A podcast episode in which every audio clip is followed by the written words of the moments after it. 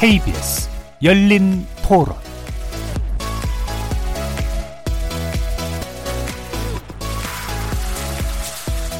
안녕하십니까. KBS 열린 토론 정준희입니다.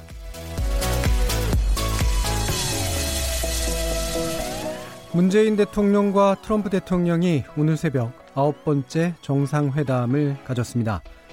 지금이 비핵화와 평화 규칙의 진전을 이룰 좋은 기회라는데 공감대를 보였는데요. 그래서 오늘 KBS 열린 토론에서는 점점 무르익고 있는 북미 비핵화 대화 재개 그리고 향후 한미 관계까지 9차 한미 정상회담 성과와 비핵화 전망이라는 주제로 전문가 두 분 모셔서 함께 토론해 보는 시간 갖겠습니다. KBS 열린 토론은 여러분들과 함께 만듭니다. 청취자분들도 토론에 참여하실 수 있는 방법 안내해 드릴 텐데요. 문자로 참여하실 분은 샵 9730 누르시고 의견 남겨주시면 됩니다. 단문은 50원, 장문은 100원의 정보 이용료가 붙습니다. KBS 모바일 콩, 트위터 계정 KBS 오픈을 통해서는 무료로 참여하실 수 있습니다. 청취자 여러분이 KBS 열린 토론의 주인공입니다. 청취자 여러분의 열띤 참여 부탁드립니다. KBS 열린 토론 지금부터 출발하겠습니다. 살아 있습니다. 토론이 살아 있습니다. 살아있는 토론, KBS 열린 토론. 토론은 라디오가 진짜입니다.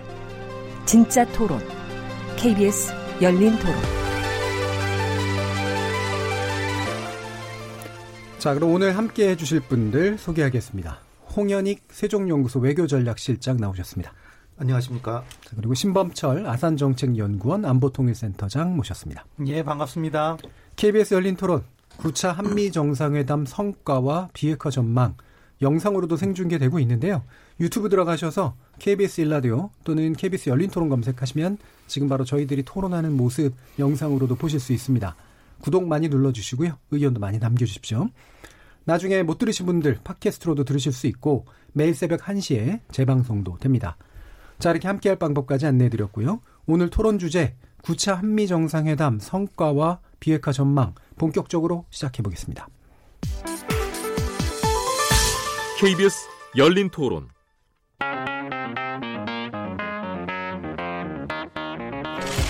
저희가 함께하는 동안 한미 동맹을 아주 위대한 동맹으로 발전하고 있습니다. Thank you very much. We're pleased to be with President Moon of South Korea. We have a long-term friendship and we are making a lot of progress. Uh, we are working on tremendous trade deals. 조만간 제3차 국무정상회담을 준비하기 위한 북미 간의 시구 협상이 열리리라고 기대를 합니다. And we intend to do some additional things on trade. So we'll be talking about North Korea. We'll be talking about uh, the purchase of equipment. Uh, South Korea is one of our largest purchases of military equipment. And uh, we're working together very well.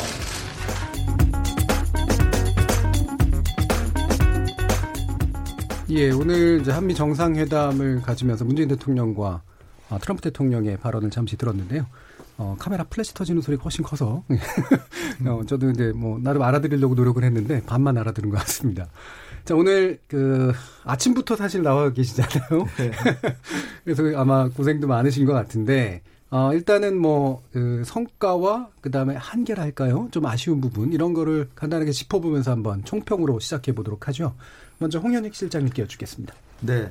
어, 무엇보다 가장 큰 성과는, 어, 쥐소미아 종료로 인해서, 어, 미국에서 불만의 목소리가 나와서 음. 그 여파로, 어, 한미 동맹이 균열이 간 게 아닌가, 뭐 이런 얘기들이 많았었는데, 트럼프 대통령이 어, 한, 한미 동맹은 한반도와 동북아 평화의 핵심 축, 예, 영어로 린치핀이라는 음. 용어를 다시 확인하면서 어, 한미 동맹은 굳건하다.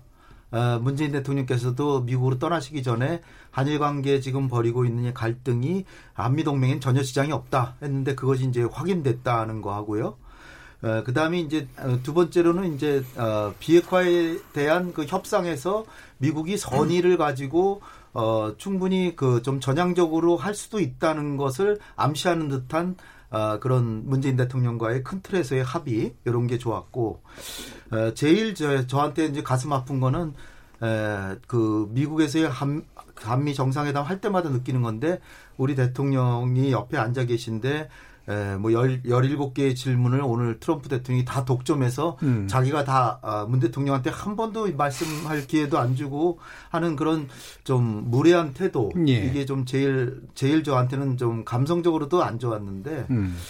어, 뭐 비핵화에 있어서 좀 더 미국이 전향적인 태도까지 밝혀졌으면 좋았을 텐데 그것은 어, 제가 이제 실망하기보다는 전략적으로 지금 한미 정상 간의 한 얘기를 미주알 고주알 다 늘어놓으면 결국 협상에서 밀릴 수 있다. 예. 협상력 강화를 위해서 일부러 많은 부분은 좀 추상적으로 브리핑을 한 게 아닌가 음. 이렇게 생각이 되기 때문에 대체적으로 뭐 괜찮았다 음. 이렇게 생각이 됩니다.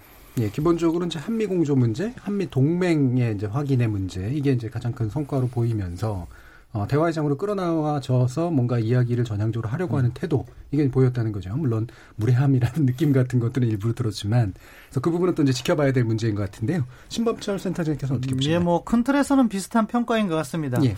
정상회담을 평가하는 뭐 기준이라는 게 획일적인 건 없지만 예. 크게 형식적인 측면과 음. 내용적인 측면으로 나눠서 볼 수 있는 거죠. 형식적이라는 것은 의전적 측면에서 정상회담의 시간을 얼마나 길게 예. 가졌느냐 또 누구를 조금 더 배려했느냐 하는 부분인데 저는 뭐 트럼프 대통령이 질의응답하는 과정에서 아, 질문을 독점하는 거는요. 우리 음. 문재인 대통령께만 하는 게 아니라 전 세계 모든 리더에게 다 그렇게 예. 하기 때문에 그러려니 하고 이번 시간과 장소와 관련해서 미측의 배려가 있었다고 봅니다. 예. 당초 40분 정도 예상했고 음. 이 다자 회담 계기에는 여러 차례 정상회담을 하기 때문에 보통 단위를 30분 단위로 끊어요. 음. 근데 당초 40분도 사실 한국이기 때문에 약간 더 배려를 한 건데 1시간을 넘겨서 했다는 거죠. 예. 그것은 그만큼 실질적인 논의를 할 수 있는 기회가 됐기 때문에 미국에서도 좀 배려를 한 거다. 음. 장소도 과거와 달리 문재인 대통령의 숙소를 방문한 거죠. 예. 아, 이것도 상당한 배려라고 볼 수 있어요. 왜 그랬냐? 저는 6월 30일 판문점 정상회담에서 우리 문재인 대통령께서 트럼프 대통령을 배려하면서 한 발 물러서 있었잖아요. 음. 그거에 대한 보답이라고 생각해요. 그렇기 예. 때문에 이번에는 우리 숙소를 방문한 거죠. 음. 아, 그런 틀에서 보면은 뭐 의전적 차원에서는 꽤 괜찮았다고 봅니다. 내용적 차원에서는 뭐 잘한 것도 있고 아쉬운 것도 있는데 잘했다고 하는 것은 홍 박사님께서 말씀한 것 같고 유사해요. 한미 동맹이 흔들리는 상황에서 음. 정상회담을 함으로써 이것을 어느 정도 이렇게 복원시켜 놓았다. 음. 뭐 한미 동맹이 과거부터 예전에 쓰던 말이지만 뭐 아, 한반도 동북 안보의 중심축이다. 중심축이다. 음. 예, 이 이야기 다시 했고 후회적인 동맹으로 발전해 나간다 하고 또 미국도 굳이 마찰 요인이 될 수 있는 지소미아를 꺼내지 않았습니다. 음. 그런 부분은 긍정적인데 비핵화 협상과 관련해서는 이제 여기서 또 홍 박사님하고 차이가 나는데 예. 사실 이것도 내용도 정상회담 전과 후를 어떠한 변화가 있는지 분석하는 게 하나의 방식이거든요. 음. 한미 동맹과 관련해서는 전과 후가 달랐어요. 음. 갈등 요인이 있었는데 정상회담을 하면서 그것을 갖다가 무마하는 변화가 보였는데 아, 지금 북미 실무 협상을 앞두고 지금 비핵화 협상의 진행 준비가 되는 과정에서 정상회담 전과 후가 달라진 게 하나도 없습니다. 음. 뭐 새로운 접근이라든가 또는 뭐 제재 완화라든가 그런 이야기들이 하나도 나오지 않았던 거죠. 예. 이 부분은 홍 박사님이 지적하신 대로 미국이 먼저 이것을 보여줄 경우에 아, 뭐 자신들의 협상력이 약화될지도 모른다는 생각도 있는데 음. 근데 공개 발언뿐만 아니라 내부에서도 그런 이야기가 나오지 않았다는 게 더 문제죠. 예. 뭐 이렇게 나중에 청와대 관계자가 백그라운드 브리핑을 한 이야기를 간접적으로 받아봤는데 음. 실질적인 논의가 없었던 것 같아요. 음. 그렇다면은 이것은 아 뭐 미국이 다른 생각을 하더라도 한국에 공유를 안 해준다는 것도 문제인 거고요. 음. 그렇기 때문에 사실은 별다른 변화 요인이 없어서 음. 저는 비핵화 문제에 있어서는 좀 아쉽다 그렇게 음. 평가합니다. 예, 의존적인 차원에서 확실히 좀 높게 평가를 하셨고, 어, 지금 한미 동맹 문제는 사실은 지소미아 때문에 흔들리는 듯한 모습을 보인 게 개선된 거 확실히 보이는데, 비핵화에 관련된 뭔가 개선된 새로운 방안 같은 것들은 조금의 틈도 잘 안 보이고 있는 네, 그런 상태인 것 같다라고 의견을 주셨어요. 아까 이제 홍 실장님 같은 경우 뭔가 암시적으로 읽을 수 있는 부분이 있다라는 표현을 네. 쓰셨는데 그 부분은 어떤 건가요? 어, 이를테면은 어, 문재인 대통령이 아주 그 어, 요번에 요번에 이제 말씀하신 거다 미리 준비했겠지만 예. 에, 무엇보다 트럼프 대통령이 좋아하는 일단 칭찬. 음. 칭찬을 해서 판문점 정상, 어, 그 정상회동에서 보여준 트럼프 대통령의 행동은 그야말로 평화를 말이 아니라 행동으로 보여준 것이다. 그러니까 요번에도 이렇게 하라는 권유나 마찬가지죠. 어, 그러면서 어, 요번에 이제 에, 조만간에 실무회담이 열릴 것으로 기대한다. 음. 그러니까 빨리 하라는 얘기죠. 예. 그다음에 어, 그 실무회담이 실질적인 진전을 가져와서 정상회담이 된다면 아, 한반도의 비핵화를 가져오는 역사적인 대전환의 사건이 될 것이다. 음. 그야말로 노벨 평화상 탈감이다. 음. 이렇게 추겨 세움으로써 그렇게 하라. 음. 이렇게 예, 말씀하셨는데 그, 그 얘기는 결국, 어, 그 나중에 이제 그 회담을 지켜본 이제 그 브리핑에서 나오는 얘기가, 어, 그, 시, 이 실무회담에서 실질적인 성과를 가져와서 정상회담으로 갈 수 있는 방안에 대해서 상당한 말씀을 나눴다. 예. 그게 뭐겠습니까? 음. 그 실무회담에서 성, 실질적 성과를 가져오려면 뭘 해야 되죠? 미국은 상응 조치를 해야 되고 북한에게는 기대하는 거는 어느 정도까지만 기대해라. 이게 바로 어, 이 북한에 대한 체제 안전 보장과 어, 제재 완화나 그 부분에 해당되는 거고 그 다음에 북한에 대해서도 비핵화를 너무 많이 욕심내지 말고 요번에는 단계적으로 1단계에서 요구할 음. 것만 하자. 아니면 뭐 1단계에서 행동 조치를 합의하고 그 대신에 포괄적으로 비핵화의 개념 정의는 해야 되겠다든지 음. 그런 얘기 충분히 전 하셨을 거라고 보고요. 예. 그러니까 안 했다라고 하는 거는 제가 처음에 말씀드린 것처럼 어, 그 협상 전술이 다 드러날 것 같으니까 음. 그렇게 에, 자세하게 브리핑을 안 한 것이지 음. 실무회담이 실질적 성과를 거둬서 정상회담으로 갈 수 있는 방안에 대해서 논의했다라고 하는 거는 음. 그게 바로 협상의 내부 얘기를 많이 했다는 얘기라고 저는 봅니다. 예. 그러니까 실무회담이 어쨌든 중요한데 이 부분이 일단 만나가지고 뭔가 얘기할 판 자체가 만들어지기 위한 어떤 재료를 가지고 이야기를 나눈 거는 분명히 있어 보이는데 이제 우리 어, 신범철 센터장님이 보시기에는 그게 어쨌든 겉으로 드러나기에는 어떤 방향의 전환의 어떤 실마리라든가 이런 게 보이지는 않으시라고 계속 보시는 예. 거잖아요. 실질적으로 결국에는 외교라는 것은 합의된 문서라든가 표현으로 된 말 이것으로 우리가 추정해 볼 수밖에 없는데 아, 뭐 정상회담이 끝난 다음에 청와대 관계자의 브리핑 내용을 보면은 예. 새로운 협상 방안을 시사하는 말이 한마디도 없었어요. 음. 만약에 그러한 논의가 있었다면은 그것과 관련해서 실무회담을 촉진하기 위한 뭐 새로운 방안에 대해서 깊이 있는 논의를 가졌다. 이런 식으로 얘기가 나오거든요. 음. 근데 그런 얘기가 없었다는 것은 실질적으로 음. 그것을 시사하는 내용은 없었다는 거죠. 그것은 무엇이냐? 미국이 아직 변화되지 않았거나 또는 변화된 사안을 우리 문재인 대통령과 나누지 않았다는 걸 시사합니다. 예. 변화하지 않았다는 것은 무엇이냐? 기존의 제재 유지한다. 이 입장을 계속 관철하는 거죠. 음. 그리고 과거에는 뭐 빅딜, 미국도 단계적 비핵화로는 약간의 변화가 있지만 그런 부분에 언급 없이 한국은 일단 제재를 잘 준수해줬으면 좋겠다. 이렇게 얘기를 했거나요. 다른 한편은 미국 나름대로 변화하는 그러한 방안을 고민하고 있는데 일단은 우리 대통령에게 그러한 방안과 관련해서 깊이 있는 논의를 하지 않은 거죠. 예. 이거는요 어떻게 보면 되냐면은요 내일이나 모레 정도에 북한 관영 매체의 반응을 보면 알 수 있을 겁니다. 예. 왜냐하면은 저는 이 상황이 지난 4월 11일 정상회담하고 유사하다고 생각해요. 음. 그때 이제 대화를 갖다가 촉진하기 위해서 문재인 대통령께서 워싱턴으로 날아가셨잖아요. 그래서 4월 11일 밤에 아 12일 새벽이죠. 정상회담을 해요. 근데 그때 트럼프 대통령이 변화된 입장을 보이지 않고 빅딜 일괄 타결만을 이야기했죠. 다음 날 12일 김정은 위원장이 최고인민회의 시정연설을 통해서 연말까지 기다리고 아니면 새로운 길을 가겠다고 예. 합니다. 음. 마찬가지로 지금 북미 간에 미국 간에 물밑 접촉이 있어서 미국의 변화된 입장이 어느 정도 전달된 상황이라면은 이 정상회담에서 뭐 우리 변화된 모습이 나타나지 않더라도 음. 북한은 그 부분을 수용하고 넘어갈 거예요. 예. 근데 이 정상회담은 북한도 바라보고 있거든요. 만약에 그러한 물밑 접촉이 없는 상황에서 지금 나타난 걸 보면 미국은 제재 유지한다, 제재 완화하지 않겠다, 체제 보장 논의 없었다 이렇게 나오면은 북한이 주장하고 있는 어, 새로운 접근, 새로운 계산법이란 것은 나오지 않은 거거든요. 그러면 북한은 당연히 거기에 대한 논평을 낼 겁니다. 예. 이제 그 부분이 이제 하이라이트라고 보고요. 아무튼 제가 보는 데는 그러한 우리 정부 측 발표 내용 어디에도 뭔가 새롭게 논의된 내용은 없었습니다. 음, 그 논평이 나오는 걸 보면 안다라고 하는 거는 그러니까 북한으로 어떤 식으로든 뭔가 이렇게 정보가 들어간다 이런 북미 접촉은 저는 하고 있다고 보거든요. 예. 그 과정에서 이제 뭐 실무 접촉을 하면서 큰 틀의 논의가 있을 음. 때 그러면은 북한도 이런 것이 아 뭐 지금 자기도 미국의 협상 전술로서 이야기를 안 했다는 걸 이야기하겠지만 예. 그러한 노, 사전 논의가 없다면은요. 음. 지금 이 정상회담 내용만 봐서는 음. 미국이 음. 변화된 게 하나도 없거든요. 예. 그럼 최선희 부상이 9월 9일 날 성명에서 낸 것처럼 미국이 새로운 계산법을 갖고 오리라 믿는다. 음. 실무회담에 아, 그렇게 이야기를 하고 있는데 미국이 아직 갖고 온 게 없는 거예요. 음. 그럼 그것에, 그것에 대한 부정적인 반응이 나올 가능성이 있다고 생각합니다. 예.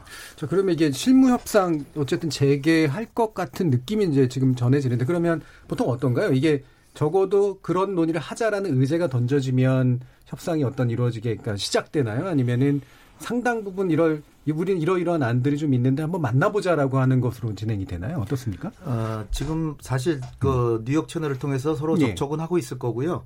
날짜도 대충 아, 뭐 2, 3주 내로 된다라고 우리 국정원에서 예. 얘기하듯이 될 것 같은데 단지 이제 에, 한미 정상회담을 지켜보고 그다음에 에, 트럼프 대통령 어, 아베 총리도 오늘 연설을 합니다. 예. 그리고 문재인 대통령이 연설을까지 지켜보고 음. 그 다음에 이제 에, 실무회담으로 들어간다 이런 어, 시나리오가 아닐까 이제 보고요. 예. 에, 저는 어, 신 박사님 말씀하시는데 저 조금은 좀 네, 다른 견해를 예. 갖고 있어요. 왜냐하면은 어, 지금 오늘 나온 그 모두 발언 말고 어, 그 정상회담 뒤에 나온 브리핑에 보면 에, 양 정상이 북한에 대한 무력 행사를 하지 않겠다는 기존 약속을 재확인했다. 예. 그리고 어, 그 70년간의 적대 관계를 청산한다는 데 에, 다시 한번 확인했다. 예. 그 다음에 싱가포르 합의를 기초로 협상하겠다는데 에, 그 합의를 했다. 예. 이게 에, 그 과거에 한번 나온 얘기지만 이게 에, 새롭지 않은 게 아니다. 음. 새로운 거다 그죠? 예. 왜냐? 싱가포르 합의는 합의에서 합의한 게 뭐냐면은 양측 간의 신뢰가 쌓이면 북핵 문제는 저절로 해결된다는 그 전문하에 에, 관계 정상화하고 시- 어, 평화 체제를 구축하고 그러면은 그게 이제 관계 정상화와 평화 체제 구축이 신뢰를 조성하는 거죠, 사실. 예. 그렇게 되면 한반도 비핵 관리에 북한이 노력한다는 거였거든요. 그러니까 이거를 달리 말씀드리면 신뢰를 구축하는 양상에 따라서 비핵화를 진전, 진도 나간다는 것이고 음. 그리고 상호 행동을 하는 것이고 동시 행동을 한다는 거거든요. 예. 근데 하노이에서 이게 깨진 것은 미국이 트럼프가 갑자기 에, 낮은 수준의 1단계 합의만 하려고 했던 것을 빅딜이라는 걸 갑자기 내놔서 북한의 입장에서는 이게 에, 이를테 단계적 접근이 아니라 한 번에 그냥 모든 걸 다 해결하는 그러면 에, 그 북한이 핵을 내려놓으면 미국은 미국은 핵을 포기하는 게 아니잖아요. 미국은 5천 개 핵을 갖고 있고 북한은 한 개도 없잖아요. 이런 식의 에, 그 일괄 타결식 해법은 안 되는 거라는 거를 하노이에서 적용을 했는데 다시 한번 싱가포르 합의로 돌아간다. 그걸 기초로 한다는 거는 단계적 동시행동적으로 간다는 얘기예요. 예. 전 그래서 상당히 고무적으로 봤어요. 예. 아, 다시 맞아. 거기서 싱, 싱가포르 합의에서 일탈된 게 하노이였는데 음. 그렇다면 다시 싱가포르에서 시작하면 가능성이 있다.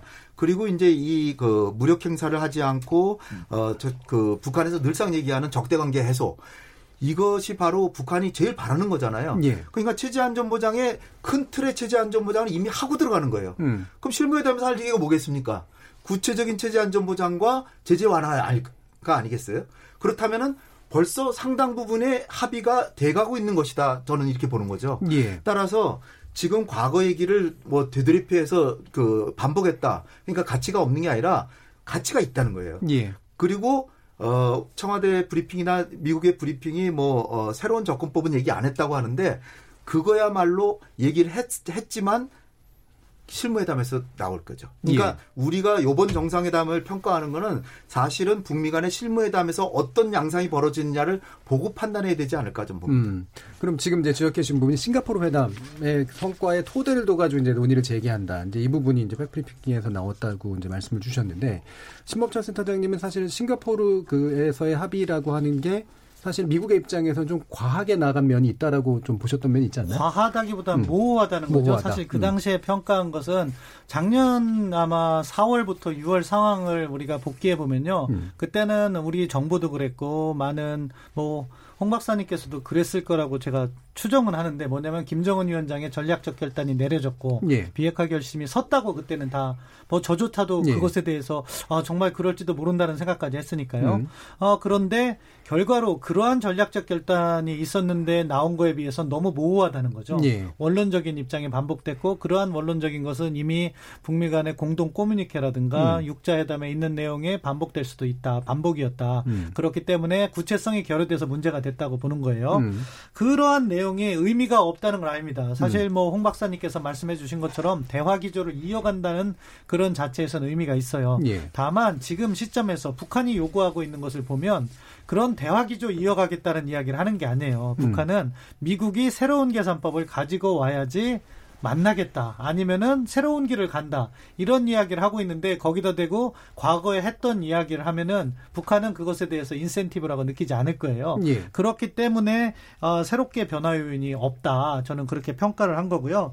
어뭐 하노이 정상회담에서 홍 박사님께서 말씀해 주신 뭐 원래는 낮은 단계 비핵화 이야기 하려고 했는데 미국이 갑자기 높은 일괄 타결을 요구했다고 하는 건데 하노이 정상회담의 내용을 다시 보면 저는 뭐 단계적 비핵화든 포괄적 합의든 그때 북한이 주장한 거는요 수용해서는 안 되는 것이었다. 네. 왜냐하면은 영변을 가지고서는 가장 고도화된 제재 다섯 개를 모두 해제해 달라고 했다. 예. 그것은 뭐냐면은요. 이렇게 보시면 어, 청취자분들께서 쉽게 이해하실 수 있을 거예요. 북한이 가진 핵 능력은요. 영변 핵 시설이 가장 낮은 수준이고요. 음. 그다음에 비공개 농축 우라늄 시설이 있고 그거보다 높은 수준이 핵무기와 핵물질이 있어요. 예. 그러면은 이 북한은 가장 낮은 수준을 포기하려고 했던 거예요. 근데 북한의 핵 능력에 대비해서 국제사회가 한 것은 무엇이냐? 제재를 쌓아 올린 거예요. 예. 근데 그 제재는 가장 최근에 만들어진 제재가 가장 수준이 높은 거죠. 그런데 하노이에서 북한은 자기들이 가지고 있는 가장 낮은 수준의 핵시설을 가지고 가장 높은 수준의 제재 다섯 개를 바꾸려고 했어요. 이렇게 교환되면 그 다음에는 북한 을 통제할 수가 없는 거였죠. 예. 그렇기 때문에 저는 그러한 요구는 받아들여서는 안 됐다고 생각하고 음. 지금도 새로운 합의가 있어야겠죠. 단계적 비핵화를 가더라도 다음 단계의 북한 비핵화를 우리가 어떻게 보면 이끌고 갈 수 있을 정도의 제재는 가지고 있어야 된다. 그리고 그래서 북한이 만약에 동결 정도로 하면은 거기에 상응하는 금강산 개성 정도 해줘야지 너무 많은 거를 해주다 보면은 이게 어떻게 되냐면은 북한이 단계적 비핵화라는 것은 다음 단계가 약속되지 않은 거거든요. 예. 다음 어느 정도 비핵 어, 제재가 완화된 다음에 비핵화 조치를 안 할 수가 있죠. 그럼 뭐예요? 북한은 지금 낮은 단계부터 얘기하잖아요. 어느 순간 북한이 가지고 있는 핵물질과 핵무기는 남겨준 채 협상은 종료될 수 있다. 예. 그걸 우려해야 된다고 하고요. 이때 홍현익 박사님께서는 늘 말씀하시는 것이 제재를 다시. 예, 제재를 다시 부과하는 이유는 스냅백을 말씀하세요. 근데 우리가 스냅백 그 어, 이란 핵합의라고 하는 JCPOA에서 스냅백이 있기 때문에 그걸 쉽게 원용하는데요. 그때는 당사자가 8명이었고요. 예. 이란 편이 이란 중국, 러시아 셋이고 음. 반대편이 미국, 영국, 프랑스, 독일, EU가 있었어요. 음. 그래서 어, 제재 이행이 아, 비핵화 이행이 제대로 안 됐다고 평가하는 것이 미국이 평가하면 바로 다수결 원칙에 의해서 미국 편이 되게 돼 있어요. 음. 근데 지금 북한하고 할 때 그것을 갖다가 우리가 어떻게 만들지조차도 만들어지지 않고 예. 이것을 유엔 안보리로 미루자고 하면 중국과 러시아가 거부권을 행사할 수 있어요. 음. 그래서 이 스냅백이 생각보다 쉽지 않은 것이다. 음, 그러니까 제재를 다시 부과하기가 그렇죠. 실제로 북한이 보장이 안돼 그러한 있다. 권리를 예. 미국에 양도할 이유는 없다고 생각해요. 거기가 스냅백의 함정이 있다고 생각합니다. 예, 요 부분 어떻게 보세요? 음. 예, 그러니까 제가 하노이 합의 하노이에서 진짜로 어, 신 박사께서 얘기하신 대로 미국은 진정성을 가지고 핵 문제 해결을 위해서 진지하게 임했는데 예. 김정은이 거기 안 따랐기 때문에 결렬이 됐다라고 보려면 예. 이것만 보면 됩니다. 유엔 안보리 결의안이 11, 11개인데 에, 뒤에 굉장히 그 가혹한 제재들이 뒷부분에 많아요. 그러니까 북- 김정은이 영변 핵시설을 전폐하는 대신에 다섯 개를 해제해 달라 그랬잖아요. 예. 그렇다면은 김, 트럼프 대통령이 그 협상가로서 그 아주 달인 아닙니까? 협상의 달인인데 그게 아, 사- 그 트럼프 대통령의 말에 의하면은 거의 사실상 거의 모든 해- 제재 해제해 주는 거나 마찬가지였기 때문에 안 해줬다 이렇게 얘기를 하는데 일견 맞기도 해요. 그런데 만약에 그럼에도 불구하고 우리가 북한하고 회담을 하는 거는 비핵화를 시키기 위해서 하는 건데 북한은 영변이라고 하는 북한의 계산법으로는 70%의 핵 시설을 폐기한다는 거 아니에요. 거기는 우라늄 농축도 있고 뭐 플루토늄도 있고 원자로도 있고 실제로 사실 엄청나게 많은 핵물질이 계속 생- 양산되는 곳이거든요. 그걸 완전 낮은 단계다라는 평가하고 되게 다르신 예, 나- 거네요. 네. 낮은 단계라는 건 왜냐하면은 음. 이미 핵, 핵 물질을 플루 어, 플루토늄을 추출을 했고 핵무기 만든 것도 있고 장거리 미사일도 있고 예. 그러니까 낮은 단계라는 거예요. 예. 그러나 핵 생산 시설만으로 보면 생산 시설의 70% 이상인 거죠. 예. 그렇기 때문에 김정은으로서 이제 큰 결심을 했는데 그러면은 여기서 딱 하나예요. 비핵화를 조금이라도 시키는 게 좋은 거잖아요. 예. 그렇다면은 거기서 영변 완전히 폐기해라. 근데 다섯 개를 해제해주면 너에 대한 제재가 완전히 풀리는 거나 마찬가지니까 두 개만 해제해주겠다. 그 얘기가 왜 없습니까? 음. 세 개만 해제해주겠다. 협상을 했습니까? 한 번도 얘기가 나온 적이 없어요. 단지 김정은이 다섯 개 해제해달라 그랬더니, 어, 그거 못한다고 다 해제해달라는 거 아니냐. 만약에 트럼프 대통령이 진짜로 한반도의 비핵화를 바라는 사람이었다면, 거기서 왜 두 개는 해주겠다. 다섯 개는 너무 많다. 그래서 나머지 세 개는 다음에 하자. 다음 단계에서 하자. 그 얘기를 왜 못합니까? 싱가포르에서 합의를, 합의를 보고 굉장히 잘 된 합의라고 해놓고 미국의 태도가 제가 굉장히 불만인 건 싱가포르 합의는 괜찮았어요. 그렇지만 그 당시에도 저는 굉장히 실망했던 게 북한은 아주 정치하게 구체적인 합의를 안 하면 잘 안 지킵니다. 예. 왜냐하면 약속이 북한이 나쁜 나라이기도 하지만 독재 국가고 인권 탄압하는 국가이기도 하지만 힘이 약하니까 자기보다 수백 배 경제력으로는 600배 600배 강한 나라예요 미국이 600배 강한 나라고 하는데 불신이 있잖아요. 예. 그러면 잘못 지켰다가는 자기 맞아 죽는데 음. 지키고 나서 그러니까 어느 정도는 일리가 가는 점이 있단 말이에요. 그런데 싱가포르 합의에서는 원칙만 딱 합의를 해놓으니까 북한은 제대로 안 지키겠구나. 그러나 따지고 보면 원칙은 잘 정했다. 특히나 미국이 1번, 2번 항을 북한이 바라는 거를 해주겠다라고 그러고 3번에 가서 우리가 모든 모든 전 세계가 바라는 비핵화를 하겠다고 하니 미국이 그야말로 600배나 힘센 나라가 조금 조금 조금씩 1, 2번 항을 해줬으면 분명히 비핵화 갔을 거라고 좀 봅니다. 예. 근데 싱가포르 합의 이후에 아무것도 한 게 없어요. 음. 미국은 정말로 아무것도 한 게. 딱 하나 있죠. 한미연합훈련 대규모 훈련은 이게 전략폭격기가 가는데 그 괌에서부터 전폭기가 날라가지고 한반도에 와서 훈련하건데 한국은 한 푼도 안 낸다. 우리가 한국은 돈도 안 내는데 왜 훈련하냐. 그래서 대규모 훈련은 안 한다. 그거 하나 외에는 아무것도 한 게 없어요. 예. 그래서 그렇다면 미국은 과연 한반도 비핵화를 바라는 나라인가? 전 굉장히 의심이 들어요. 예. 이걸 오히려 비핵 핵 문제를 갖다가 미국의 세계 전략에 활용하고 있는 것이 아닐까. 왜냐하면 비핵화가 그렇게 중요하다고 매일 떠들면서 실제로 비핵화를 위해서 1번, 2번 항을 해줘야 그 못된 어, 독재 국가가 할 거 아닙니까? 근데 1번, 2번을 하나도 안 하면서 3번은 왜 안 하냐 그러니 되겠습니까?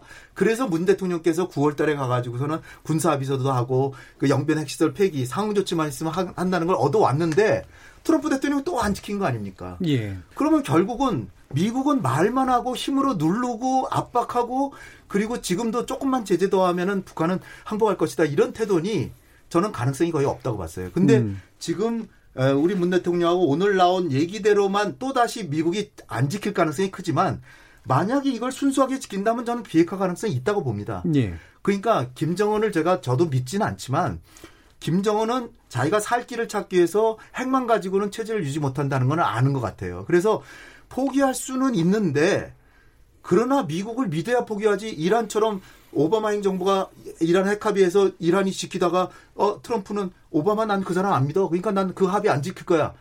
아 이러는데 김정은이 트럼프 믿고 포기하겠습니까? 예. 그러니까 미국이 신뢰할 수 있는 나라인가 자기도 돌아봐야죠. 음. 그러면 지금 미국이 해야 될 일은 진짜 북한한테는 비핵화하면 너의 체제 보장해주고 그리고 제재 풀기 위해서 핵을 개발했습니까? 북한이 제재 푸는 거는 첫 단계였잖아요, 사실. 예. 북한이 핵을 만들어서 제재를 첩첩전장 짜놨는데 겨우 그 제재 풀려고 핵을 포기하겠어요? 아니잖아요. 예. 살기 위해서 포기할 거 아니에요. 예. 그러면 사는 거는 체제 안전 보장도 돼야 되고 경제적으로도 어느 정도 발전할 가능성을 줘야지. 음. 그런데 발전하려면 지원을 해줘야 될 판인데 제재 제재조차 하나도 해제해 주는 걸 안 해요. 음. 그러니 어떻게 그 북한 같이 불량 국가가 제재를 그 저 비핵화를 하겠습니까? 예. 그러니까 이게 미국이 조금 더 여유를 가지고 초강대국이잖아요. 그러니까 진짜로 한반도의 비핵화를 바란다면 조금은 믿어주라는 거예요. 오죽하면 레이건 대통령 같은 보수주의자 보수주의자도 소련과의 협상할 때 일단 믿어라. 그러나 검증해라. 그랬잖아요. 예. 지금 미국의 태도는 믿지 마라. 그리고 검증만 해라. 그런 식이에요. 예. 그러니까 이게 뭐 진척이 있을 수가 없죠. 제가. 예. 그러니까 그래서 제가 큰 기대를 안 합니다. 예. 하노이 10초만 반론을 예, 예. 일단 먼저 듣겠습니다. 예. 하노이 때 북한이 제재 다섯 개를 요구하니까 미국이 아무것도 안 했다 아니에요. 다섯 개 해줄 테니까 영변 플러스 알파를 내놓으라고 한 거죠. 북한이 감추고 있는 미공개 농축 우라늄 시설을 내놓으라. 그거는 뭐예요? 비핵화 좀 더 빠른 속도로 하자 그 얘기를 한 거지. 미국이 비핵화에 진정성이 없었다? 그건 아니라고 생각합니다. 예. 그 부분에 대해서 또 이제 약간 해석도 다른 것 같고요. 일단 쟁점이 좀 여러 개로 퍼져 있는데 제가 그냥 한번 나름대로 한번 정리를 해볼게요. 이게 사실 은 어차피 협상 과정에서 양쪽은 믿을 수 없는 상태. 인게 이제 협상의 사실 어떤 면에서는 이제 어, 기본적인 형태이긴 한데 그러면 어, 지난번에도 말씀 나눴지만 아까 모호함이라는 표현 아까 신범철 센터장님께서 써주셨는데 북한이 최종 상태로서 완전한 비핵화나 이런 상태까지 갈 의지가 있느냐 또는 그럴 계획을 밝히느냐 목표로서 그 다음에 서로 협상 과정에서 이 정도면 fair deal이라고 느끼는 예를 들면 영변 플러스 알파 내지 영변을 포기하면 제재 어느 정도가 일단 순차적으로 해소가 되는 것들이 적절하게 교환되는 것의 수준이 도대체 어떤 정도 수준이라고 합리적으로 볼 것이냐. 일단 전 두 개로 일단 좀 요약하고 싶거든요. 음. 뭐 기타의 문제도 우리가 알 수 없기 때문에 이 부분에서 신세타님 먼저 예, 그러니까 단계적 비핵화를 하더라도요. 예. 북한이 추가적으로 신뢰 구축 조치를 해줄 것이 있다고 생각합니다. 그게 예. 지금 말씀하신 최종 상태에 대한 약속인 거죠. 예. 그러니까 비핵화 협상의 끝에 북한은 모든 핵무기와 핵물질을 포기한다. 음. 이 약속을 하고 단계적으로 동결 거래가 되든 영변을 잘라서 협상을 하든 하면은 의미가 있다고 생각해요. 예. 그런데 이상하게 북한은 최종 상태 약속을 안 해요. 음. 그건 뭐야? 이 단계적으로 진행되면서 다음 단계를 모호하게 함으로써 어느 순간 북한이 협상을 중단하게 되면 북한은 제재가 완화된 핵보육으로 가려고 하는 속셈이 있을 수도 있다. 예, 그 부분을 제일 우려하시죠, 예, 보통. 우려를 예. 하고 있는 겁니다. 예. 네, 네, 비핵화의. 개념에 대해서는 합의를 해야 된다고 봅니다. 예. 그러니까 비핵화라고 하는 것이 단순히 무슨 영변 핵시설 폐기하는 게 비핵화냐? 그건 아니잖아요. 예. 그 핵, 핵 물질 세- 물질과 핵 물질 생산 시설, 핵무기와 핵무기 생산 시설, 그다음에 운반수단으로서의 미사일, 음. 그 특히 중장거리 미사일, 음. 그리고 어 기술자의 직업 이전 이런 정도를 해준다라고는 하되 음. 그 시점은 궁극 목표라고 합의는 해줘야 될 것 같아요. 예. 그거 안 해주면 이번에 합의 안 나옵니다. 예. 그건 트럼프가 용납 못하죠. 음. 그 다음에 요번에 새로 미국이 들고 나온 게 동결을 해야 된다는 거예요. 음. 저는 그거는 보다 더 중요한 거다. 예. 아니 싱가포르 합의라고 역사적인 합의를 했는데 계속 북한의 핵 프로그램은 돌아가게 놔둬버리던 거 아니에요. 음. 전 그때부터도 이건 말도 안 되는 합의다. 일단 동결부터 하지 않았는 일단 거. 예. 일단 중단부터 시켜야 된다. 음. 근데 중단을 시켜야 되는데 북한의 입장에서는 그냥 중단 안 하겠 거 아니에요. 예. 그렇다면 거기에 대해서 상응 조치를 줄 생각을 하는데 미국이 과연 거기에 북한이 바라는 어, 북한이 10개를 바라면 5개라도 줘야 되는 거죠. 음. 그냥 너 핵 프로그램 하는 건 나쁘니까 그냥 중단해라 그러면 안 되겠죠. 거기에 상응 조치를 해줘야 되는 거고. 그 다음에 이제 중요한 거는 중단을 했는데 미국은 중단하면 당연히 신고를 해야 된다 이렇게 얘기를 해요. 예. 근데 제가 말씀드리고 싶은 거는 거기서 동결하고 신고까지 바란다면 절대로 안 됩니다. 음. 왜냐면은 신고를 한다는 건 북한에서 지- 지난번에 다 나온 얘기지만은 그 핵 자산이 어디에 어- 얼마만큼의 어떤 제- 어떤 핵 물질과 시설이 있다는 걸 얘기해 준다는 거 아니에요. 신고라는 거는 그 얘기는 북한하고 미국하고 관계가 나빠졌을 때 북한을 선제 타격할 때 어디 타격이라는 목표점을 알려주는 거나 마찬가지이기 때문에 예. 신고는 하- 언젠가는 하되 그 시점을 미래의 어느 시점으로 정해놔야 되는 거죠. 예. 상당한 신뢰가 구축이 돼, 됐을 때 한다는 정도로 해야 되고 그럼에도 불구하고 미국이 반드시 그 신고 어느 의혹되는 데는 가봐야 되겠다고 한다면 그 방식은 금창리 방식을 택하면 돼요. 금창리 방식이 뭐냐면 1990년대 말에 어떤 동굴 안에 미국의 위성에서 아무래도 저기 핵시설이 있나 보다 해서 했더니 북한이 무슨 무슨 뚱딴지 같은 소리냐 그랬더니 거긴 반드시 봐야 되겠다 미국이니까 그거 보려면 식량 40만 톤을 내놔라. 그럼 와서 구경하게 해주겠다. 그래서 미국에서 주- 준다 그랬어요. 가봤더니 아무것도 없어요. 그런 식으로 북한의 주권을 어느 정도로 인정해줘서 굳이 의심을 나는 의심 의심할 일을 안 했는데 와서 의혹이 따라서 와서 보려면 대가를 지불하고 하는 방식으로는 합의해 줄 수도 있다. 예. 근데 미국에서 지금 얘기하는 거는 너가 신, 더, 저, 뭐야, 동결했으면은 그 자산을 신고하고 가서 봐야 되겠다. 이렇게 나오잖아요. 예. 그러니까 서로 간의 상호 안보의 관점에서 북한의 안보 딜레마를 고려해서 어느 정도는 융통성을 보이면 전 된다고 봐요. 예. 그러니까 신고도 일정 표현 넣어도 돼 상당한 신뢰가 쌓인 때 한다. 음. 그리고 이제 마지막으로 중요한 거는 요번에 우리가 어, 제가 볼 때는 연말까지 뭔가 어, 성과는 있을 것 같은데 그 성과는 어디까지냐 하면은 어, 핵, 핵 무기와 장거리 미사일은 거기에 거래가 안 될 겁니다. 예. 장거리 미사일하고 이미 만들어낸 핵무기에 대해서는 트럼프를 북한이 믿을 수가 없기 때문에 예. 재선이 된 다음에 그건 협상해야 될 거예요. 음. 만약에 모든 거를 다 요번에 깡그리 다 해야 된다라고 하면 아마 또 안 될 겁니다. 음. 그러니까 이런 식으로 미국이 자기도 상대방의 자기를 못 믿는다는 거를 감안한 협상을 해야 돼요. 예. 그렇지 않겠어요? 이란하고 핵합의 오바마가 해놨는데 트럼프가 그냥 어, 난 오바마가 한 건 안 믿으니까 난 깨버린다. 그러면은 북한한테 그게 전부잖아요. 미국한테는 그거는 이란이라고 하는 조그만 나라의 하나에 예. 불과하지만 따라서 상호 안보적인 관점에서 어, 이 역지사지 방법으로 해나가면 요번에 어느 정도의 합의는 충분히 나올 수 있다. 음, 그럼 새로 개발한 미사일은 비핵화의 어떤 최종 단계 정의를 할 때 포함은 안 된다 이런 말씀이죠. 그러니까 그거는 포기한다라고는 음, 그, 포함하되. 예, 정의에는 내려놓되 예. 그것을 어, 디에 있고 뭐 음, 몇 개고 뭐 이런, 이런. 거에 대해서는 음.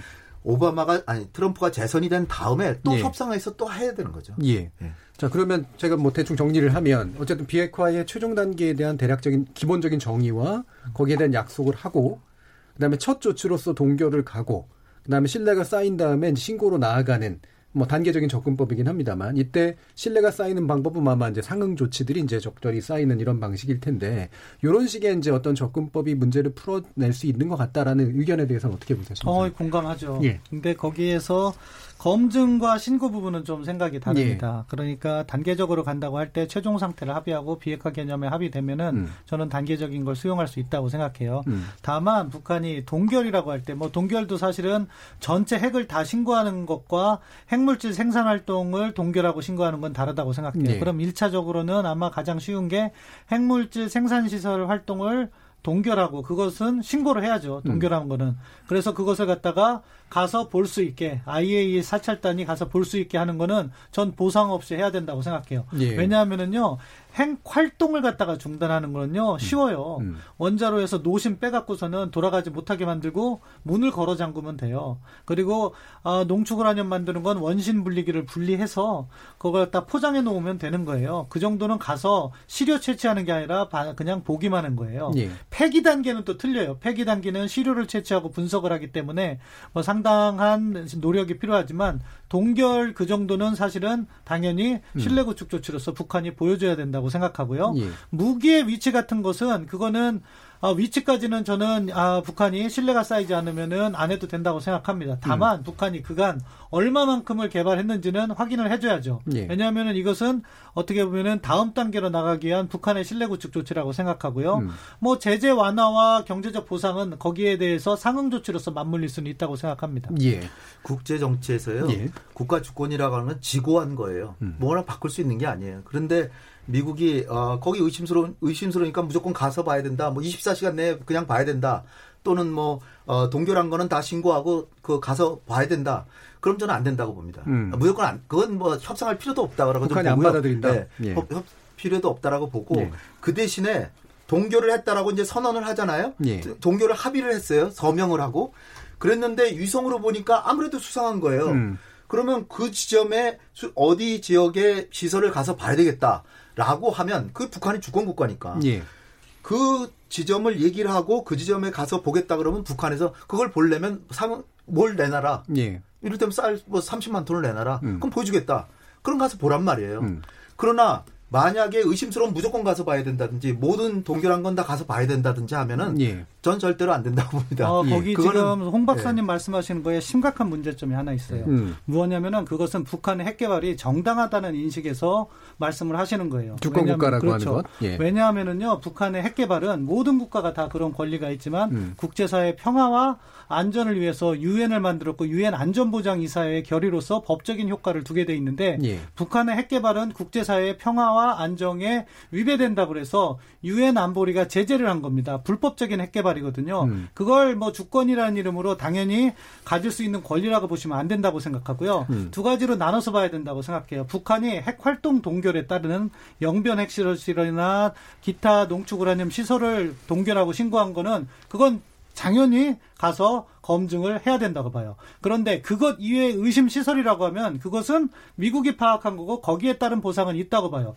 그렇지만 기본적으로 북한이 신고하는 것조차 검증을 못하게 한다. 음. 그것은 비핵화 협상이 사실상 불가능하게 무의미하게 만드는 일이라고 생각합니다. 예. 그러나 인류 사회 예, 인류. 사회가 이를테면은 어, 미국은 미국은 유엔이 없을 때 핵을 만들었어요. 이미. 그렇죠. 예. 그러면은 그 강대국의 논리에 입각해서 강대국들의 권리만 옹호하는 그런 논리라고 전 봐요. 예.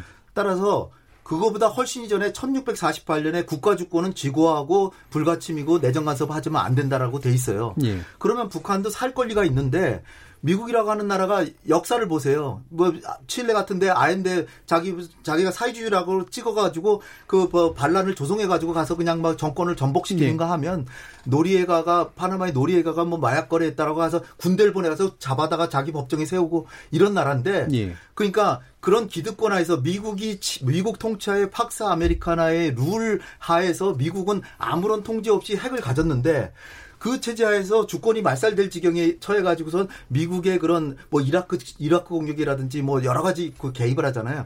거기에 대응해서 미국하고 적대국인데 힘은 600분의 1밖에 없으니 핵을 만들었는데 그거는 국제법적으로 어긋나니까 너는 무조건 미국의 원리에 따라서 넌 해, 들어야 된다. 그거는 강대국의 논리를 그대로 대변하는 것일 뿐이고 음. 문제를 해결하기 위해서는 지금 북한이 북한은 미국의 경제력이 600분의 1밖에 안 되는 나라지만 그래도 주권이 있고 그다음에 목숨을 걸고 핵을 지켜요. 예. 따라서 예. 미국은 목숨 걸고 안 해요. 예. 그러니까 이 무서운 거예요. 그러니까 북한이 이거를 국제법에 어긋난 건 사실이죠. 핵을 개발한 게. 그렇지만 자기 주권을 주권과 맞바꿀 수 있는 게 핵이라고 생각하는 이상은 이 문제를 해결하기 위해서 강대국들이 북한을 어느 정도는 상호주의적인 입장에서 그들의 안보 딜레마도 감안해서 그런 해법으로 접근하지 않으면 저는 백날 협상에도 실행, 막 타협을 해서 서명을 해도 실행은 안 될 것이다. 예, 예. 왜냐하면 북한은 자기 생명인데 미국이 하는 거는 그냥 트럼프 오늘 오늘 얘기하는 거 보세요. 예, 아니 뭐 한국에 무기 파는 게 훨씬 더 중요하잖아요. 그 사람한테는. 예, 예. 아, 그 사람이랑 뭐 국가 원수인데. 아니, 그러니까 그렇게 생각하는 그 미국의 초강대국의 논리를 그대로 받아서 에, 그 논리대로만 하면 결국 문제 해결은 안 된다는 거예요. 예. 제가 제가 이렇게 목소리 높여서 얘기하는 거는 북핵 문제를 해결하고 싶어서예요. 예, 예. 조금은 현재 국제법적 논리에서는 조금 어긋난다고 하더라도 너무나도 힘이 약한 나라기 때문에 조금 감안해서 생존하게 해주고 예. 그러면서 기회를 주고 만약에 거기서 크게 벗어날 땐 조금 조금씩 다듬어 나가는 게 오히려 핵을 핵 문제 해결하는 길이지 기존의 팍스 아메리카나를 다 그냥 강요하면 아무것도 인류사의 문제는 예. 그냥 무력 아니면 해결이 되는 예. 게 별로 없다. 상당히 이제 깊이 깊은 예. 차원에서의 어떤 차이가 좀 있긴 하고요. 예. 근데 또 방금 말씀 중에 현실주의하고 또 결합된 측면도 있긴 예. 있어서 저도 그 마지막 코멘트까지 한번 듣죠. 그 1648년 베스트펠렌 조약에 대한 음. 주권 중심주의를 말씀하셨는데 예. 그게 진행되다가 세계 대전이 일어났잖아요. 그렇기 때문에 강대국에게 실질적인 힘을 주고 음. 그 대신에 그러한 국제 전쟁을 대규모 전쟁을 막기 위한 게 오늘날의 국제 체제고 그래서 예. 유엔이 만들어졌습니다. 그 체제 체제에서 만들어진 법을 강대국이 만든 것이기 때문에 뭐 잘못된 것이라고 얘기하면 오늘날의 국제 체제를 부인하시는 거예요. NPT 체제도 부인하는 것과 마찬가지고요. 유엔 체제를 어긴 적이 또한 미국이 있지 미국이 않나? 있지만 그렇죠. 자 예. 그렇지만 그걸 다시 그거는 음. 그것대로 불법인 예, 거고요. 예, 예. 또 미국이 북한을 침략한다고 이렇게 음. 기정사실을 하는데 지금 사우디에서 이란이 뭐 이라크를 동원해서 공격을 했는지 모르겠지만 미국이 요즘엔 공격 못 합니다. 왜? 자기에 따르는 피해가 워낙 크기 네. 때문에 북한 쉽게 공격 못해요. 그 북한의 논리를 너무 당연히 하시면은 이 한반도에서의 그런 위협에 대해서 우리가 과잉 대응을 하는 게 돼요. 그렇기 때문에 저는 그러한 접근에 동의하지 않습니다. 알겠습니다. 뭐, 문제, 일단 끊고요. 예. 왜냐하면 너무 어, 예, 되게 예. 중요한 논쟁인데 계속 또 들어가게 될 것 같고 후반부에서 좀 더 한번 살릴 수 있으면 한번 살려보고 얘기를 해보도록 하겠습니다. 어, 일단 전반부는 9차 한미 정상회담에서 성과와 관련된 측면들 일단 얘기 나눴고 비핵화 과연 어디서부터 풀어야 될까라는 부분을 가지고 두 분의 외교안보 전문가와 이야기를 나눠봤습니다. 아, 후반부에서는 또 다른 이슈죠. 방위비 협상이라든가 이런 문제들에 대해서도 함께 좀 논의를 해보도록 하겠습니다. 전반부 토론은 여기서 마치겠습니다. 여러분께서는 KBS 열린 토론과 함께하고 계십니다.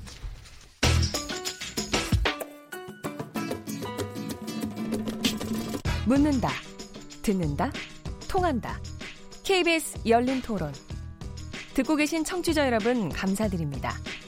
들으면서 답답한 부분은 없으신가요? 궁금한 점은요? 그렇다면 함께 토론에 참여하시죠. 유료 문자 9730을 이용하시면 됩니다. 단문은 50원, 장문은 100원의 정보 이용료가 있습니다. 스마트폰 어플리케이션 KBS 모바일 콩을 통해서도 무료로 참여하실 수 있습니다. KBS 열린 토론은 언제나 열려 있습니다. 듣고 계신 KBS 열린 토론은 매일 밤 1시에 재방송됩니다. 자, 그럼 지금부터 청취자들이 보내주신 의견 몇 가지 들어보고 가겠습니다. 송아랑 문자 캐스터. 안녕하십니까. 문자캐스터 송아랑입니다. 9차 한미 정상회담 성과와 비핵화 전망이란 주제로 청취자 여러분이 보내주신 문자 소개해드리겠습니다.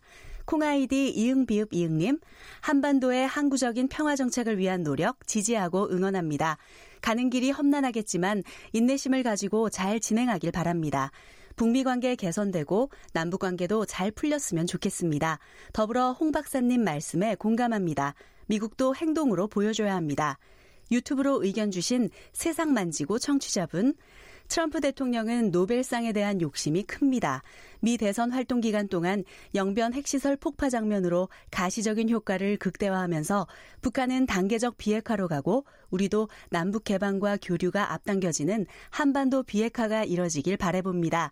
콩아이디 7606님, 한미 군사훈련을 전면 중단하고 주한미군 감축을 한국이 먼저 미국에 요구한다면 북한이 한국보다 미국과 먼저 대화하려는 자세 변화가 생길 것이라고 확신합니다. 그리고 지난 회담 얘기는 그만하고 앞으로 어떤 행동을 할 것인가를 논의해야 합니다. 우리의 의지를 북한이 느낄 수 있도록 행동해야 합니다. 콩아이디 정도사님. 김대중 대통령 때도 북한이 핵개발 중단한다고 하고서 또 핵개발했습니다. 북한 이야기는 여전히 믿을 수 없습니다. 콩아이디 신창근님, 북한으로서는 미국이 구체적인 조치를 내놓기 전에는 아직은 못 믿을 거라고 봅니다. 콩아이디 5645님, 우선은 북미 교착 상태가 다시 대화 재개로 움직이고 있다는 점이 중요하다고 봅니다. 솔직히 오늘 한미 정상회담도 이거다 싶은 결과는 나오지 않았지만 갈수록 짙어지고 있는 북미 실무 협상 기대해 봅니다. 라는 의견 주셨습니다. 지금 방송을 듣고 계신 청취자 모두가 시민 농객입니다. 청취자 여러분의 날카로운 시선과 의견 기다리겠습니다. 지금까지 문자캐스터 송아랑이었습니다.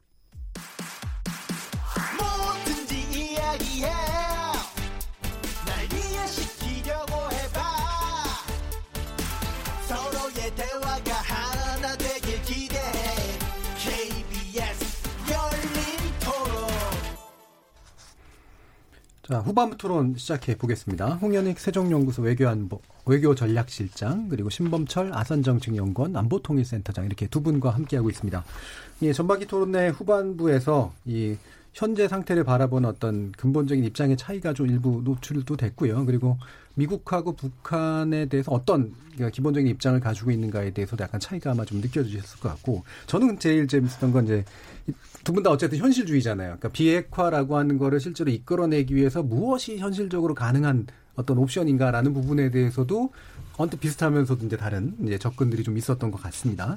일단 그 부분에 대해서 뭐 뒤에서라도 혹시 더 얘기할 수 있으면 나중에 한번 또 언급을 해보고요. 혹시 뭐 아쉬운 부분도 있으실 테니까 일단은 이제 아까 이제 트럼프 대통령의 이제 장사 속에 관련된 얘기가 나왔습니다. 그래서 어 일단은 이제 뭐 군사 장비에 관련된 거, 그다음에 방위 분담금에 관련된 거, 어쨌든 협상을 한 거는 셰이가스 추가 수입 문제 그리고 자율주행 합작법인 투자 같은 경력 확대 이런 것들이 이제 어 일반적으로 약간 그쪽에 안겨준 어떤 선물이 아닐까 싶은데요.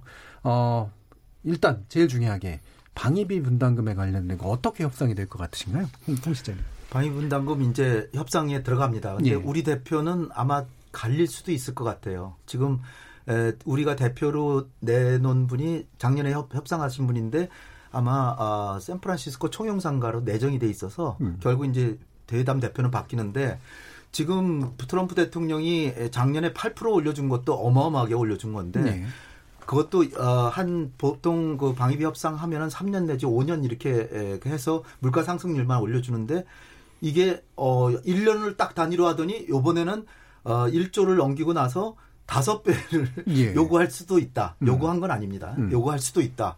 에, 그런데 에, 제가 볼 때는 어, 오늘 대통령께서 이제 얘기하신 게 에, 트럼프 대통령이 우리하고만 협상하는 게 아닙니다. 예. 일본하고도 하고 나토하고도 하는데 그 협상을 할 때 트럼프 대통령이 내세우는 논리가 미국만 경찰 노릇을 하냐. 음. 너희들도 어, 방위비를 좀 증액을 해라. 그러니까 분담금 말고요. 예. 각국의 국방비를 늘려라. 근데 사실 이명박 박근혜 정부 때는 방, 국방비를 별로 안 늘렸어요. 근데 예. 노무현 정부 때 굉장히 많이 늘렸고요. 지금 문재인 정부도 굉장히 빠른 속도로 늘려가고 있어요. 예.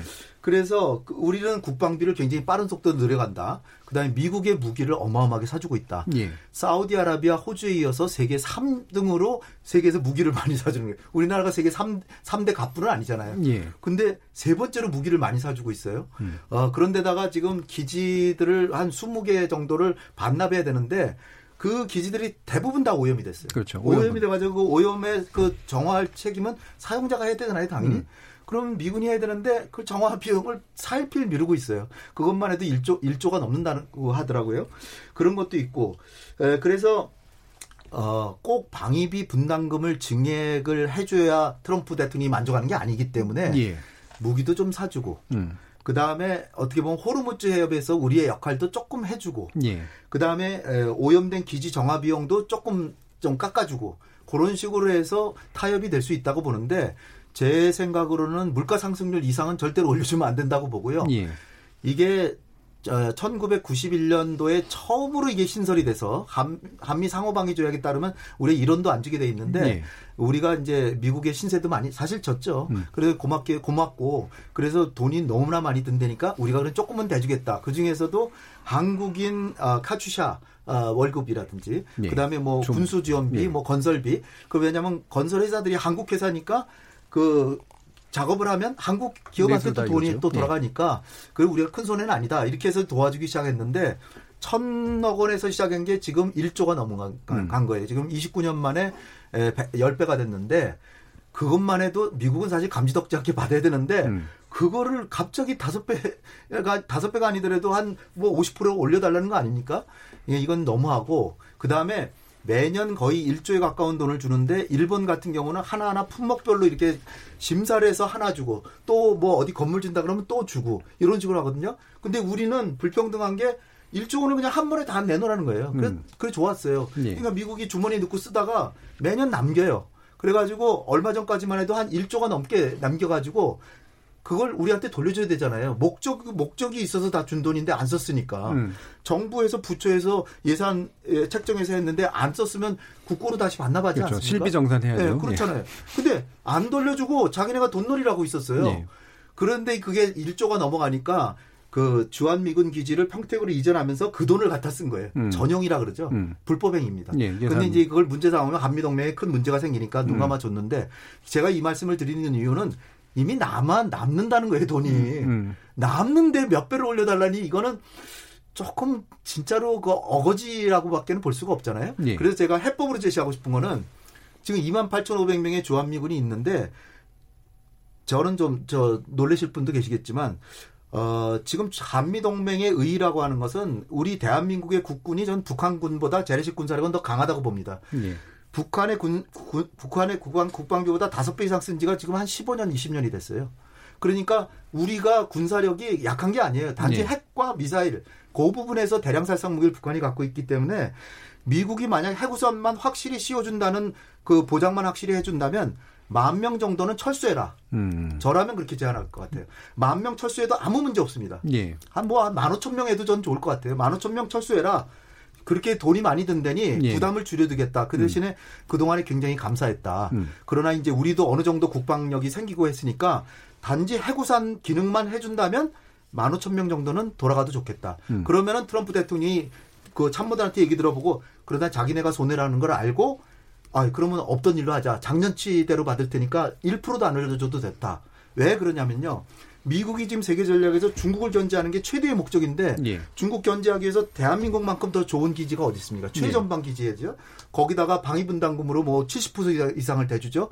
그리고 그 미군을 만 명을 데려다가 미국에서 제대를 시키면 국방비가 절약되겠지만 제대를 안 시키고 미국에서 계속 군대를 유지하고 있으면 돈이 훨씬 많이 듭니다. 음. 그러니까 미군을 가장 싸게 자기의 전략적 목적에 맞게 배치해 둔 데가 대한민국인데 그거를 방위분담금을 그렇게 많이 달라 그런 거는 여기는 전공법으로 해서 어 고마 그동안 고마웠지만 만 명 정도는 철수해도 좋다. 음. 이렇게 저는 나가야 된다고. 실제 나가야 될 비용, 네. 실제 분담해야 될 것들로 아예 전공법을 해야 된다. 예, 어떻게 보세요, 신선? 먼저 이 지금 한미 동맹이 위기인 것은요. 사실은 뭐 이런 방위비 분담 이런 거보다도 동맹이라는 건 사실 공통된 위협 예. 그리고 그 위협에 대항하는 아, 연대 그리고 지향하는 가치 이거로 뭉쳐야 되는데 음. 지금 그러지 못한 거예요. 근본적으로 트럼프 대통령의 문제가 있어요. 예. 트럼프 대통령의 동맹관이 잘못돼 있고 그렇기 때문에 동맹을 돈으로서 이렇게 보상받으려는 그렇죠. 그런 예. 입장이 있고 음. 저는 우리 정부도 그것에 맞춰서 장단을 맞춰주고 있다는 것이 잘못 가고 있다고 생각합니다. 예. 우리가 그 부분에 있어서 뭐 이번에도 무기 사준다. 저는 이런 접근이 잘못된 접근이라고 생각해요. 음, 달래기 우리- 위주의. 그렇죠. 예. 우리가 지향하는 가치가 뭐고 공동적으로 인식하는 위협이 무엇인가를 갖다가 이야기를 하면서 동맹을 유대를 강화하는 방법으로 가야 되는데 아무튼 그 부분이 아쉽고요. 예. 아 뭐 결국 그거는 근본적으로 트럼프 행정 행정부에 문제가 있다고 생각해요. 음. 그것은 트럼프 행정부가 돈을 이야기하는 건 미국 경제가 수천억 불 이상의 적자를 보고 있기 때문에 자기들은 세계 경찰 역할을 하는데 적자를 보고 있다는 거예요. 한국에 대해서도 작년만 해도 한 300억 불 이상의 뭐 통계에 따라서 약간 차이는 있지만 300억 불 이상의 적자를 보고 있어요. 그러니까 수십억 불을 내라고 하는 거고 그것이 방위비 분담이라는 이름을 오는데 저는 방위비 분담 협상은요 심플하다고 생각해요. 예. 그 50억 불에는 미국이 인건비까지 포함하고 있어요. 음. 그렇기 때문에 실제 협상 들어가면 그거는 빠져요. 음. 그러면은 최대 20억 불 이내에서 협상은 되는 것이고 우리가 이것에 대해서 공포심을 가질 필요는 없다. 예. 그리고 어, 홍 박사님 말씀하신 거 관련해서 일부 지지하는 것은 음. 아, 미국이 과도하게 증액을 요구하면 우리도 항목별로 가는 거죠. 예. 그래서 너희들이 필요한 항목별로 다 대주겠다. 그러면서 음. 일본식으로 하면은 그러면 아마 1조 5천억 정도가 우리가 제 지불을 해야 될 거예요. 음. 그렇지만 투명성은 증가되고 하니까 뭐 미국이 그 돈을 갖다가 세이브해서 자기들이 필요한 용도로 전용을 하는 건 막을 수 있겠죠. 음. 그렇기 때문에 사실 미국은 그간 일본하고 협상과 달리 한국하고 협상할 땐 일본이 한 75%를 부담하는데 우리는 50% 기준으로 낮춰준 게 자기들이 그 돈을 융통성 있게 쓸 수 있기 때문에서 예. 그렇다고 보고요. 음. 근데 이제 다시 또 차이가 나는 점이 있어요. 음. 뭐냐면은 뭐 주한미군 철수에 대해서 부분적인 철수에 대해서 말씀하셨는데 이거는요 우리의 생존을 위협할 수도 있다고 봅니다. 예. 왜냐하면은 지금 박사님의 논지를 보면 북한 비핵화 협상에선 가능하면 신뢰를 하려고 하시고 음. 그리고 주한미군 같은 경우에는 이것은 뭐 미국의 잘못된 점을 지적하면서 일부 부분적으로 철수 해도 괜찮다는 논리로 연결되는데 이렇게 연결되면은 우리 안보가 취약해질 수 있고 한미 간의 갈등이 있어서 미국이 떠나버리면 핵 있는 북한을 우리는 절대 감당할 수가 없는 상황이 됩니다. 그렇기 때문에 그 리스크를 안지 않기 위해서 우리가 나름대로 고비용을 부과하면서 이렇게 유지해 온 게요. 이렇게 유지해 온 것이 잘못됐냐? 아니에요. 잘한 거예요. 왜냐하면 북한은요 지난 25년간 핵개발하면서 경제를 갖다가 포기했어요. 그래서 우리보다 50배 못 살고 있는 거죠. 우리는 우리가 그런 부분에 있어서 어, 독자적인 주권을 지향하지 않고 국제사회와 협업을 택했지만 50배 잘 사는 거죠. 지금 북한이 핵 내놓지 않겠다고 하면은 저는 철저한 음, 어떻게 하면은 동맹을 유지하면서 이대로 가도 나쁘지 않다고 생각해요. 네. 언젠가는 네. 북한이 그걸 깨닫고 핵을 내려놓을 때까지. 음. 그런데 그 과정을 관리하지 못해서 한미 동맹을 악화시키고 미국이 떠나게 되면은 우리가 쌓아온 50배의 경제력이라는 것은요 하루아침에도 물거품이 될 수 있다. 따라서 따라서 제가 뭐 미국에 대해서 잘해주자 그런 건 아니고 협상은 철저하게 해서 제가 다음에 있을 아, 우리의 그 방위비 분담금 협상은 저는 1조 5천억을 넘어설 수는 없다고 생각합니다. 예. 그게 우리가 항목별로 할 때 일본 수준에 맞추는 금액이기 때문에 그 이상을 더 줘서는 안 된다고 생각해요. 예. 그렇지만 그 과정에서 가능하면은 그 동맹의 가치라든가 동맹의 중요성은 강조하는 식으로 협상을 임하는 것이 음. 오히려 우리의 안보를 튼튼하게 하는 것이라고 생각합니다. 예. 이 부분 그러니까 예, 제가 잠깐만 이렇게 한번 부딪혀 보면요. 그러니까 주한미군을 철수하라 그러면 사실은 실제는 철수를 안 할 거다라는 그런 전제가 그럼요. 있으신 것 같거든요.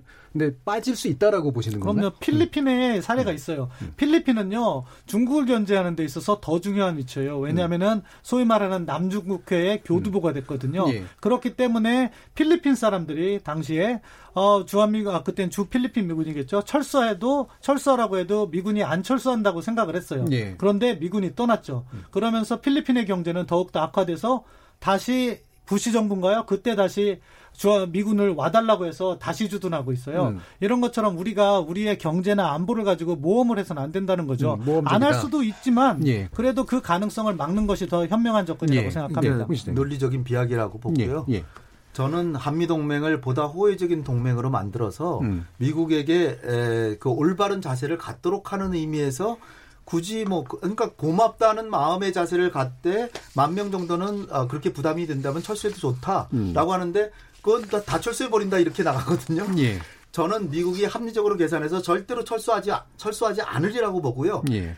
만약에 철수한다 그러면 거기에 대한 대비책도 마련해 놔야죠. 근데 음. 여기서 지금 얘기하면은 예, 예, 그렇죠. 에, 조금 너무 지나칠 것 예. 같은데 그리고 이제 그 방산 물자 사는 거에 대해서는요.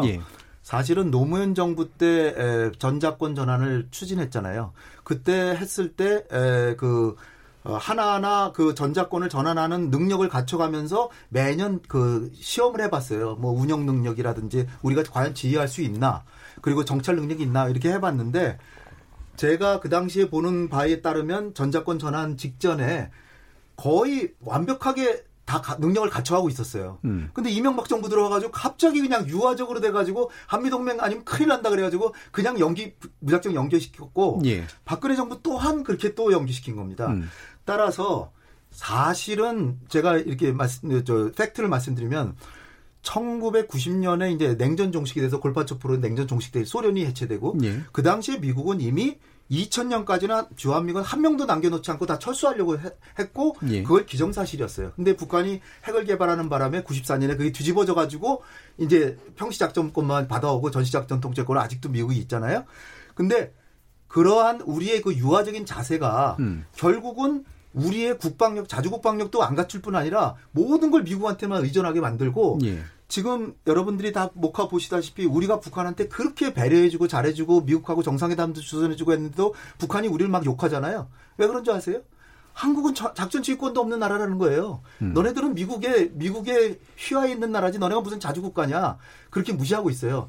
따라서 우리 군이 지금 국방비를 북한보다 10배로 쓴 지가 벌써 5년, 10년이 된 상황이기 때문에 만약에 미국이 우리를 버리려고 한다면 우리가 얼마든지 핵을 개발할 수도 있어요. 단지 한미동맹과 국제사회의 신의를 위해서 우리가 무역도 많이 하고 하기 때문에 그 약속을 우리가 비핵국으로 남아 있는 것이지 우리 능력이 없어서 남는 게 아닙니다. 우리가 능력이 없어서 비핵국으로 남다면 미국의 말을 들어야죠. 그러나 핵을 얼마든지 만들 수 있는데 단지 국제사회의 평화와 국제사회의 질서를 유지하기, 유지하기 위해서 그것은 미국을 도와주는 거예요. 팍스 아메리카나를 지켜주기 위해서 있는 거기 때문에 우리가 무조건 핵우산을 미국한테 신세만 지고 있는 게 전혀 아닙니다. 예. 우리가 만약 미국이 우리를 가만히 내버려만 두면 핵을 만들면 6개월이면 핵을 가질 수도 있어요. 근데 제가 가지자고 하는 얘기가 아니에요. 예. 그러니까 우리가 너무나 미국 아니면 망한다. 조금만 주한미군은 뭐 만 명 철수, 철수해도 좋다. 고맙지만 철수해도 좋다라고 얘기하니까 한미동맹을 깨자는 얘기다. 이렇게 나오는데요. 어떻게 보면 만약에 미- 지금 트럼프 얘기대로 하면 방위비 분담금 두 배로 안 올려주면 우리 다 철수한다까지 막 얘기하잖아요. 그러면 실제로 철수하면 어떡합니까? 미군은 1949년에 싹 철수했죠. 음. 그다음에 닉슨 닉슨 때 2만 명 일방적으로 철수했죠. 카토 때 다 철수하려고 그랬죠. 냉전 종식될 때 다 철수하려고 그랬죠. 그런 미국은 자기 국가 이익만 이익만 변하면 언제든지 그냥 내일 간다 그러면서 가버립니다.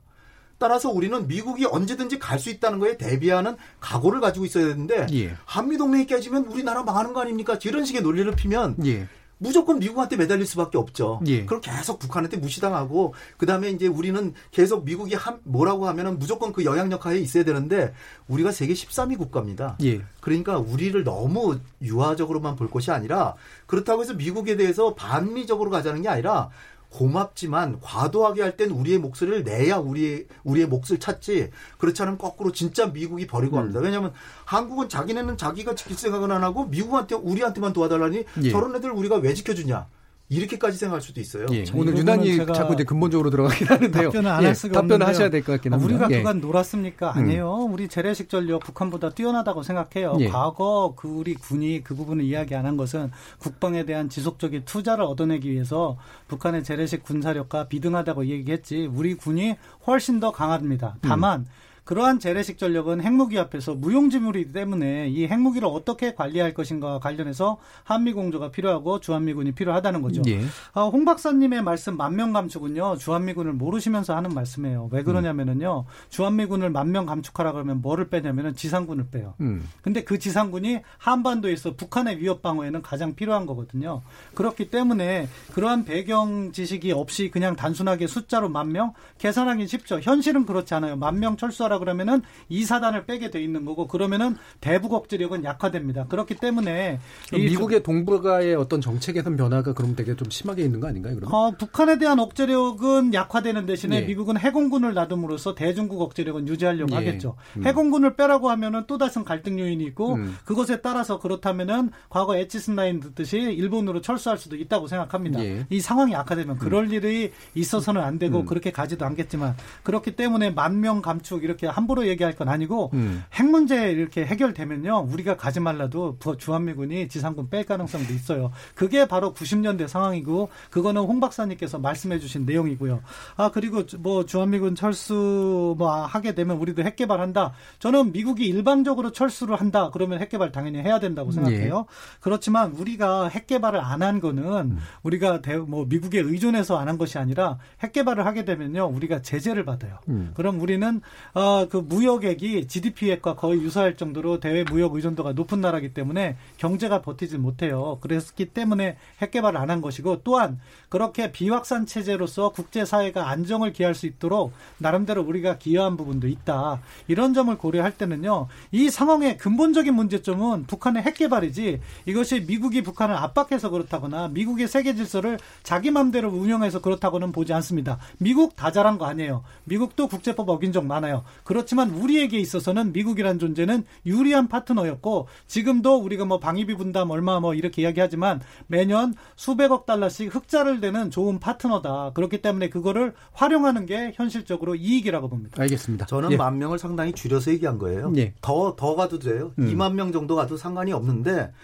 그 국제정치적으로 잘 고려를 안 하고 지금 얘기를 하시는데 만약에 한미동맹이 깨지면 우리는 중국하고 동맹이 됩니다. 음. 그러면은 우리가 중국하고 동맹이면은 미국이 그러면 저, 저 북한하고 동맹을 맺겠습니까?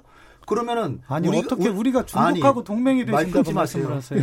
말 끊지 마세요. 아, 예, 예, 예. 예, 예, 예. 참, 한 말씀하세요. 예. 참. 지나치신 예. 것 같아서 저도 죄송합니다. 굉장히 참았는데 예. 굉장히 참았는데 말이 지나쳐서 제가 하는 얘기예요.